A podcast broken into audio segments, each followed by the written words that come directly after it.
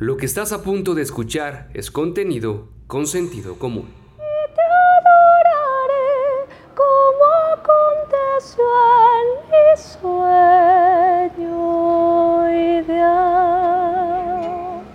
Ella es Marilolis, artista nayarita que ha llegado con su voz hasta el Centro Cultural de Los Pinos en Ciudad de México, sin perder de vista sus orígenes.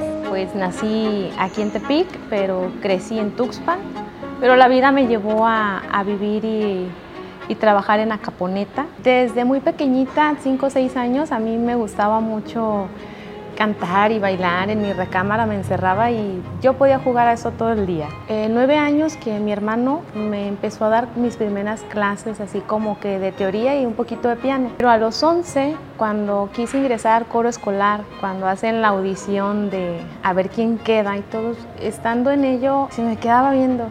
Dice, bueno, sí, va, pasas. A los días llega que hay un concurso de canto por nivel zona, en, estaba yo en primero de secundaria. Total, concursé, ganamos segundo lugar, que se sintió como el primero, eh, y ahí fue donde inicié. Eh, mi mamá decide que ese maestro empiece a darme clases en casa de canto y de piano, y bueno, él empezó a, a invitarme a festivales culturales o cantar en misas con él y fue así como, como empecé a adentrarme en ello. A los 16 años fue cuando ya inicié mis estudios formales en música ganadora del micrófono de oro por la Asociación Nacional de Locutores de Radio de México y con grandes proyectos en puerta para este 2023, Marilolis está lista para pisar grandes escenarios. Eh, bueno, he tenido la, la fortuna eh, de participar en dos festivales de jazz en Aguascalientes, representando a Nayarit. Eh, ahora que estuve en Los Pinos en agosto, este, me sentí muy, muy contenta, muy honrada de poder representar a mi estado allá. El proyecto de Marilolis inicia en el 2020, en, en, la pandemia, pero este año 2022 creo que ha sido como el parteaguas en mi, en mi carrera artística. ¿Por qué? Porque he tenido escenarios buenos en el Teatro del Pueblo, el Teatro del IMSS, invitada por la orquesta eh, Nayarita. Y bueno, la oportunidad también que me ha brindado SECAN para estar activa en diferentes eventos. En la escuela, eh, pues yo aprendí bel canto, ¿no? En la escuela te enseñan ópera, ¿no? Entonces, te puedo cantar un área de ópera y te puedo cantar algo para bailar o te puedo cantar una canción de niños. Hace días me preguntaban, ¿cómo defines tu voz o cómo te defines tú? Y yo dije, angelical, yo sola, ¿no? Hace seis meses me contactan de la Asociación de Radio y Televisión del país, Mari Miset, me dice, oye, dice, encontramos un material tuyo en YouTube y nos gustó mucho, dice, este, te queremos meter a, a la terna como revelación y todo. Entonces, la verdad, eh, cuando a mí me hablaron, yo dije, es broma, ¿no? Y así quedó, de dos semanas que me hablan y me dicen, Marilolis, este, pues fuiste la ganadora como revelación.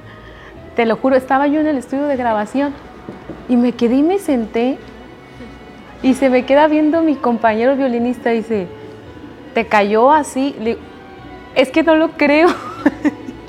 no lo creo. Bueno, el, el premio es, es, el galardón del micrófono de oro como revelación vocal y lo otorga la Asociación Nacional de Locutores y Locutoras de Radio y Televisión de México y la entrega es el, el 8 de diciembre eh, en, allá en México y estamos como que tocando puertas para, para poder lograrlo porque honestamente se sale así como de, de mis ahorros. Su familia y principalmente su hijo son sus admiradores que la acompañan en este sueño por ser una voz reconocida en todo México. Eh, tenemos ya proyectos para el, el, siguiente año. Primero es ya maquetar material, hacer una, tengo la invitación a hacer una audición para cantar con la Orquesta Filarmónica de Belgrado en su gira nacional por sus 100 años. Entonces, ah, creo que es, es un sueño, dices de repente algo inalcanzable, pero bueno, estoy preparándome ya, trabajando para, para ser la soprano solista en, en ella. Sí, soy mamá, estoy casada, tengo un niño, tiene seis años y también empieza a cantar y a tocar violín.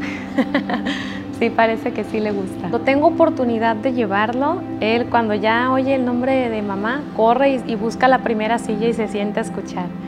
Y luego dice, mamá, cantas muy bonito. Va y me abraza, o sea, está... Le gusta mucho. Le cantó mucho el, el Príncipe Azul de la Bella Durmiente. porque a mi papá le gusta mucho que, que la cante, entonces a él, al de mi mamá, cántame. Eres tú la dulce ilusión que yo soñé. Eres tú, tus ojos me vieron de amor y al mirarme así el fuego encendió mi corazón.